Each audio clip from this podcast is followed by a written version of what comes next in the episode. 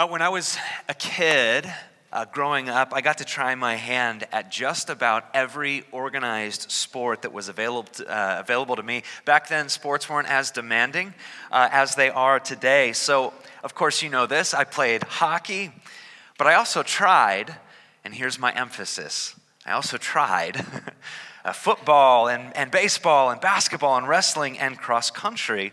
And the reason why I emphasize that I, I tried them is at the end of almost all of those typical seasons of those sports that I tried, I won this particular award. You know, and the teams all gathered together for a pizza party, and the coach is saying, Yeah, we're going to recognize Chris as the, the most improved player of the year.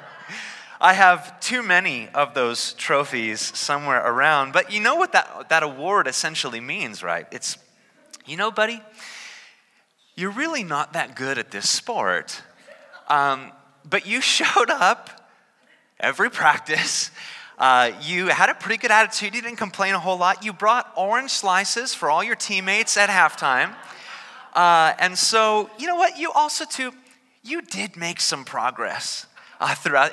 We could see some improvement, right? That is essentially what the Most Improved Player Award uh, means. I have tons of them. Uh, if you want to, you know, brag to your friends that you know one of the most improved players of all time, it's yes, I'm, I'm fine with that. But it's essentially not. It's not an award that many people want to want to earn.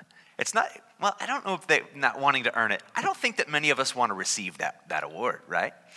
But I'm beginning to realize when it comes to following after Christ. Hear me on this. This is a cheesy illustration, but hear me on this when it comes to putting sin to death, when it comes to growing in obedience, when it, when it comes to deepening in wonder and joy of salvation, the most improved player award is actually like, like parent, like we, we all ought to want that. Now, of course, there isn't actually a, a most improved player award, but for the people of God, progress is what it's all about progress.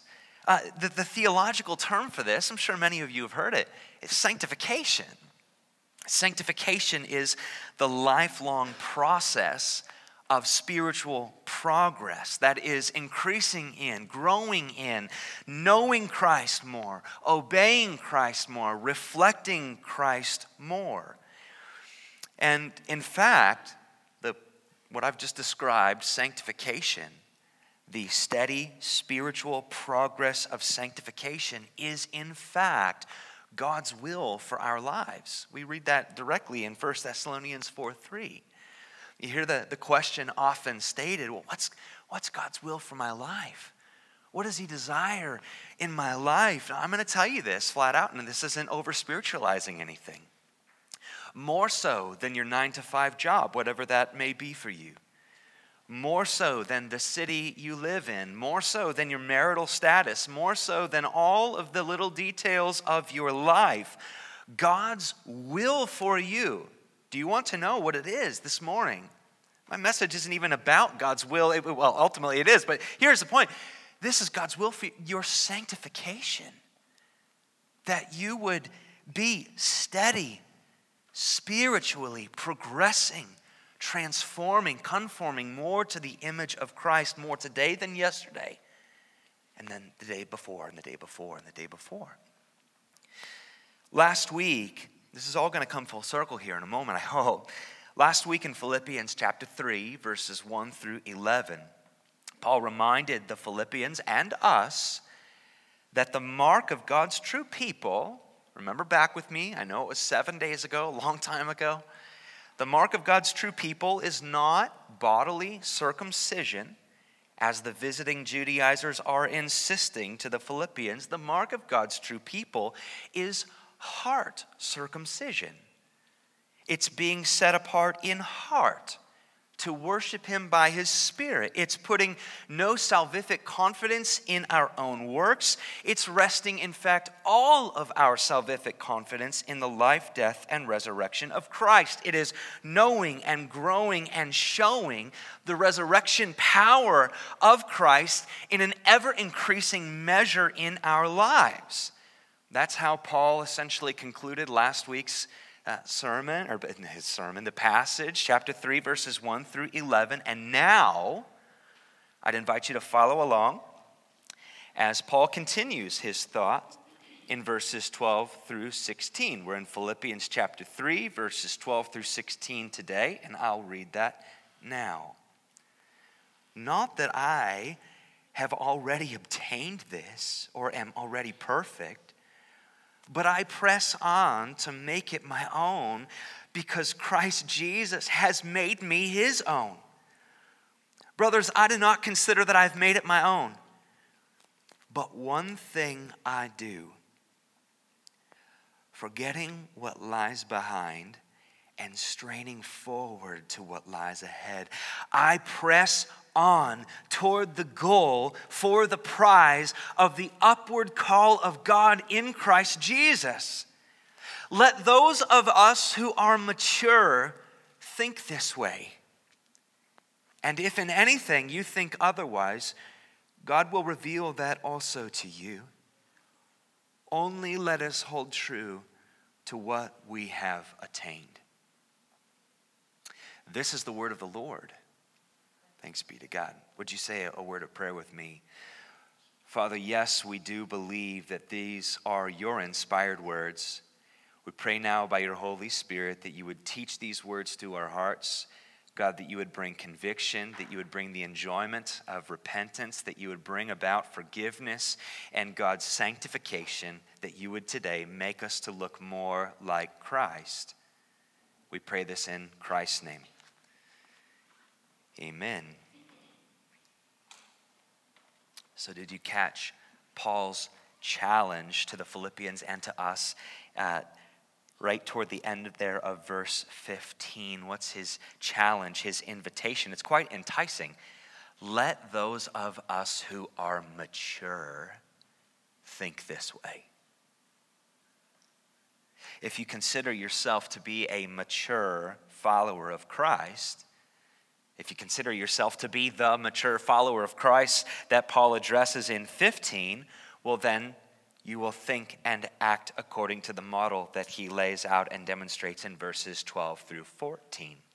Let those of us who are mature think this way. What I've just said, let us think that way. And if I could um, uh, put and kind of summarize what Paul models for us through the, the passage, through these verses, if I could make them into just three uh, applicable statements, this is what the, you know, the three points for my outline for the remainder of our time are going to be. Number one, be done with gloating. Number two, be done with gliding. And number three, be done with gimping. I'll explain, of course, what I mean and where we see that in the passage, because otherwise I'm not preaching, right? I'm just telling you my thoughts. I'm not heralding God's word. So um, that's what we're going to be under those three points. Kind of a strange sermon outline, but that is what Paul is modeling in this passage.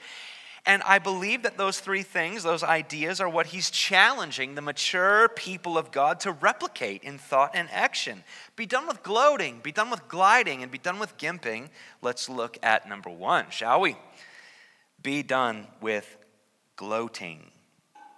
Now, it could be that some of the Philippians thought a little too highly of Paul. I mean, Paul, he's imprisoned in Rome for heralding Christ. He's kind of a rock star, phenomenal teacher. It could be that some of the Philippians thought a little too highly of him. And while Paul certainly wants them to imitate his faith, he humbly stresses in verses 12 through 13 look, I'm not there yet, y'all. I haven't arrived. I'm not walking in this perfectly. I don't consider that I've made it my own, brothers. And it's this sort of humble demeanor that Paul has in mind when he writes to the Philippians and to us. Let those of us who are mature think this way. Let those of us who are mature be done with the gloating already. Let's be done with the pomp and puffery of this outward righteous appearance, right? And of course, Paul isn't the first to teach this. Do you all remember Jesus in Matthew 6, verse 5? Don't be like the hypocrites, he says. What's he talking about? Well, the hypocrites, they go out to the street corners to have their prayer time because they want to be seen and celebrated for how devout they are. Don't be like the hypocrites. See, this kind of of arrogance, let's call it what it is, this kind of arrogance has no place among God's people. And yet, so much of this arrogance is alive and well in the church today. I'll just use myself as an example. In my sinfulness, look, mm, I really do want to appear like I've got it all together. I almost always, in my flesh, I revert back to I want to look like I've got it together. I've got the charismatic smile. I've got the humble sounding answers. When you ask me how I'm doing, oh, brother, I'm doing okay. You know, I'm, it's just hard. Christianity is hard, right? I've got my arm around my wife and kids as if I haven't just screamed at them before, you know, we, we come into the church and, and a smile comes on the face and, oh, hey, well, I'm good, brother. I'm good. I'm blessed. Right? I want to serve. When I, when I serve in the church, I want to serve in the, in the roles that are seen and noticed. So, all of this to say, me personally can't speak for you necessarily. Unlike Paul in this passage, I do kind of want to appear like I've arrived, almost always. And if we should take something from verses 12 and 13, it might be this. Look, Paul here in this passage is humble enough to admit he hasn't arrived.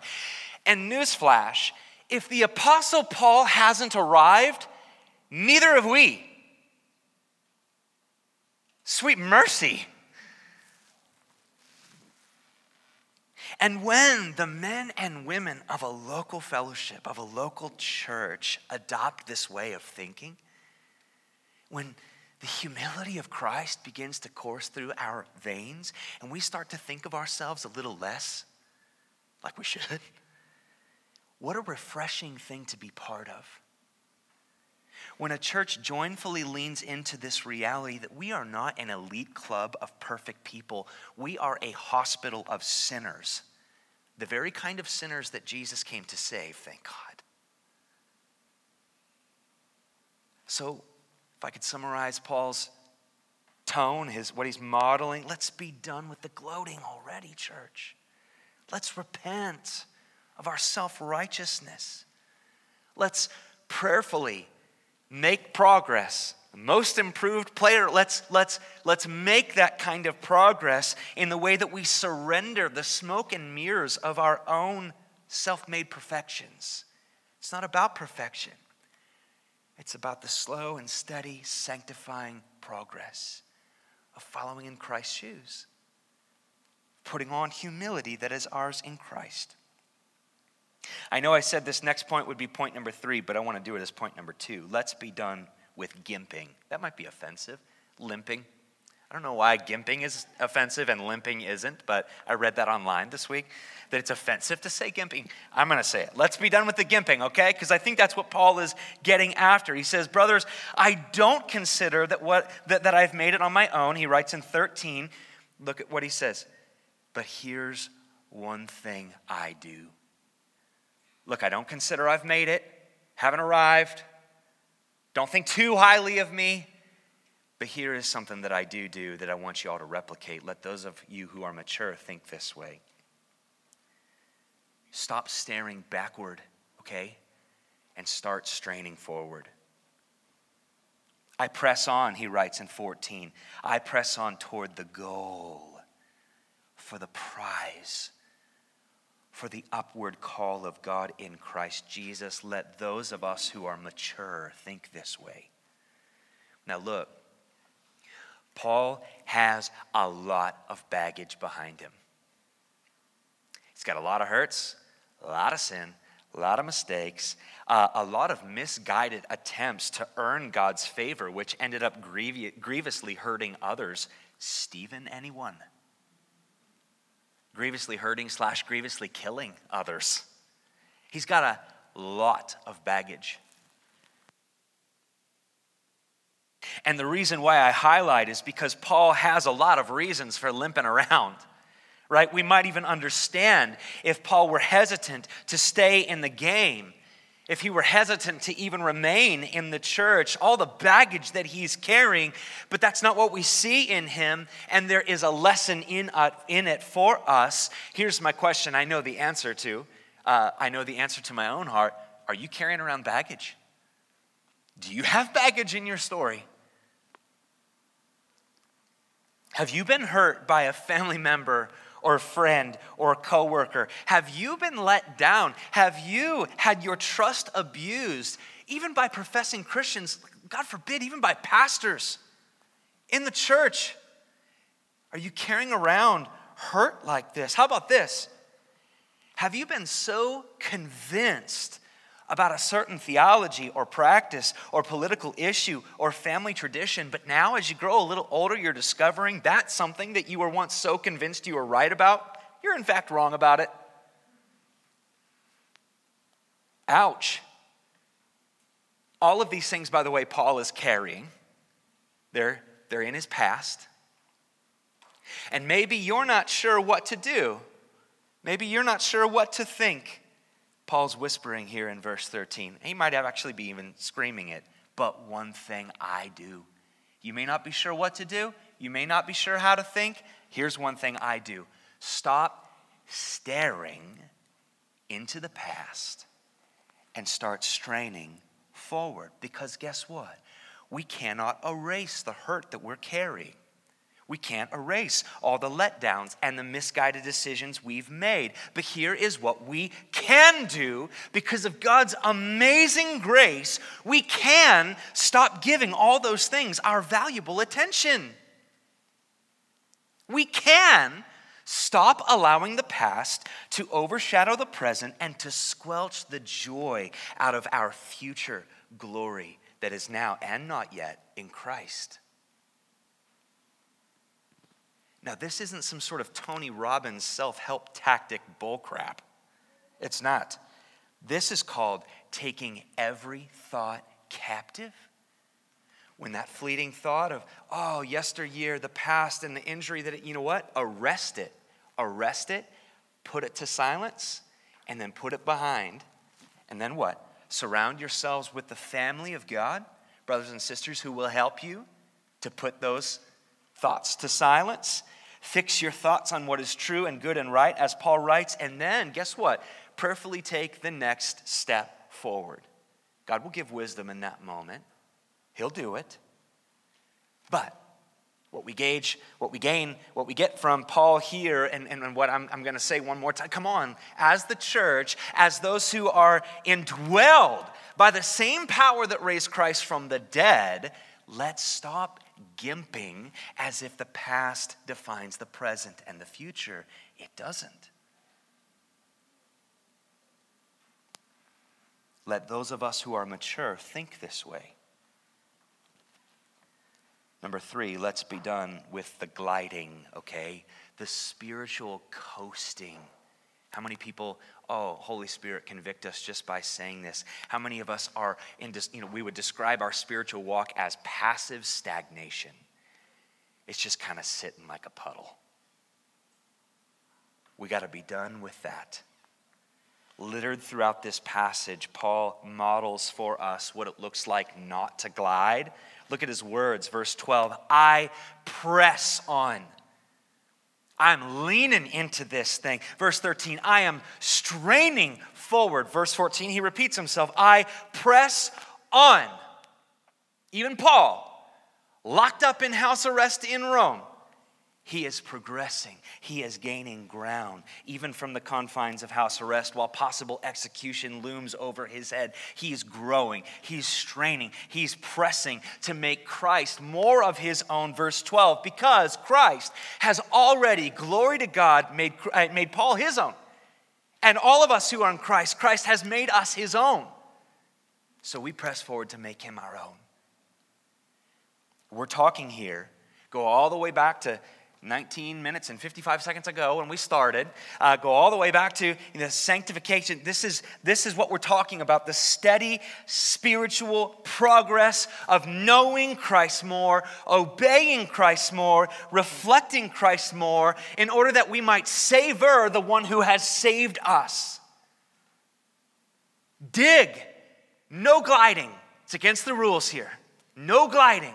Push, press in press on, strain forward. Do we see the vernacular Paul's using in this passage? So I'm going to ask you a question that I've been asking myself. And by asking myself, I've been asking myself this week as I've prepared. Are you walking more today than you were last year at this time? Are you walking more in the knowledge and obedience and reflection of Christ. What scriptures have you been so immersed in that they have soaked into your pores and are reorienting your patterns of thought and life? What sins have you put to death? Most families have a spot on, on a wall or one of the beams of the doors, right, where they chart how tall their kids are growing. Y'all familiar with that? Or is it just the Lawson household? Look, if we had a church family growth chart, not for our own self righteous puffery, but if we were able to really mark off the growth, the sanctifying progress that we are making in our lives, how many Christ like inches taller would you be in comparison to last year? Or are you not really growing that much at all? Are you in some sort of passive stagnation, sitting like a mud puddle? Are you still just as focused on material items as you were last year? Are you still steeped in pornography? Are you still overworking and overdrinking and oversharing gossip? Marring a spiritual brother or sister? If those closest to you were to describe your spiritual life, would they say, Oh, you know what? He, he's growing. Or would they say, he's kind of gliding?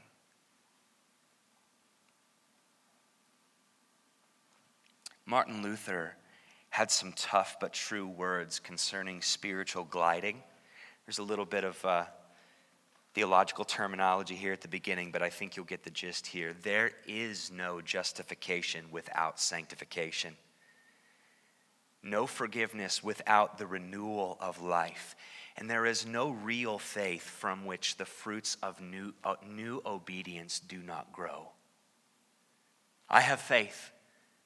I believe in God. I trust Christ. Show me. What does your life look like today? How much transformation would we see? Show me. And I too ought to be asked the same thing. God doesn't, hallelujah, expect perfection. He has supplied that for us in His Son. But He does, however, expect progress.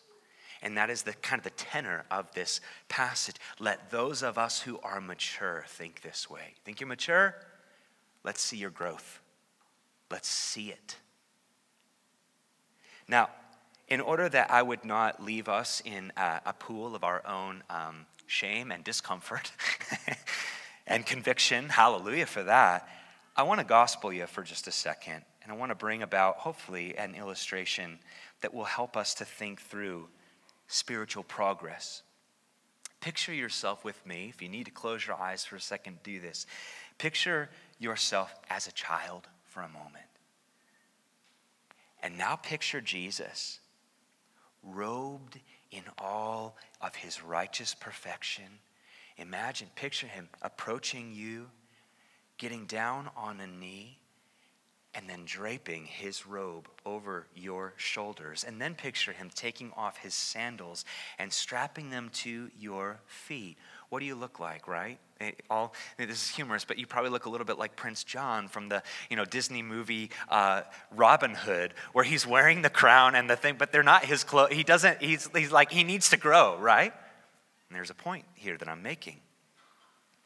When we come to Christ with childlike faith as we ought, when we trust Him that He is the risen Son of God, when we do that, He clothes us in His righteous perfection. If you possess a childlike faith, if you confess with your mouth and believe in your heart that Jesus is the risen Lord, then here's something shocking. It's scandalously shocking. Hear this. Right now, right where you sit, our Heavenly Father sees you as clothed in the righteous perfection of His beloved Son, and He is well pleased with you. So, what is the aim of spiritual growth? What is the aim of sanctification? What is all this, you know, illustration of a most improved player trophy? What, what, what's all this? Look, the aim of our spiritual growth is that we would grow up into the righteousness that already clothes us. The aim of our spiritual growth is not that we would one day, if we're lucky, earn the right to try on the royal robe for just a second. It's that we would grow up into the righteousness that already covers us in Christ. So, the aim of our knowing and obeying and reflecting Christ more and more and more is to become what we already are in Christ. Becoming who I already am. I'm already wearing the garments of Christ's righteousness. I probably look a little buffoony because I'm, I'm very, very young and immature, but I am growing up into what already clothes me and surrounds me in His righteousness. It's this idea of being seen by the Father as perfect and blameless because Christ is our covering, and yet we're growing into that. We want, it is our joy to grow into that, to, to fit into the clothes a little bit in our Christ likeness. The aim of our increased knowing and obeying and reflecting Christ is the joyful process of becoming what we already are in Christ, of becoming who we already are in Christ. In the, in the words of verse 12, we press on to make it our own because Christ Jesus has made us his own. Past tense, it's done. We press on to make our own what, what we, we've already been made the own of Christ. We hold true to verse 16, to this gospel that we have attained in Him. I praise God that the expectation from, from us, from our strivings, is not perfection, it is progress the perfect Christ, is whom we are under and whom we, by the power of the Holy Spirit, will grow up into, into his likeness for our joy, for his glory forever. Amen. Would you join me in a word of prayer as I close? And our brother Ed is going to come forward and we'll sing one more time together. Father, we do thank you for your word, for just a few verses that when we spend just a moment looking at these verses, they're just jam packed, and we probably barely scratched the surface today. But what we did cover, even as simple as just our eyes going over the words of your scripture and hearing them out loud, Lord, oh, would you do a work in us by your Spirit? Would you stir us, spur us Lord, that we might today, as we leave this place, with all of the faith fueled gratitude we can muster that we have been counted in Christ, Lord, we are yours. Now may we grow up into that which we are already clothed in. We pray that, Lord.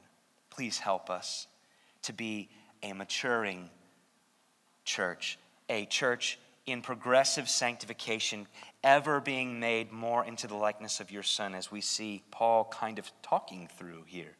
And clothe us with a humility. We're not making it in our own effort, we certainly haven't made it. And so, Lord, there can then be a very candid, vulnerable, transparent humility about each of us when we simply just level with one another where we're at. Give us that kind of humility, Lord. All these things that we've gone through this morning in this passage, give us in Jesus' name, we would pray. Amen.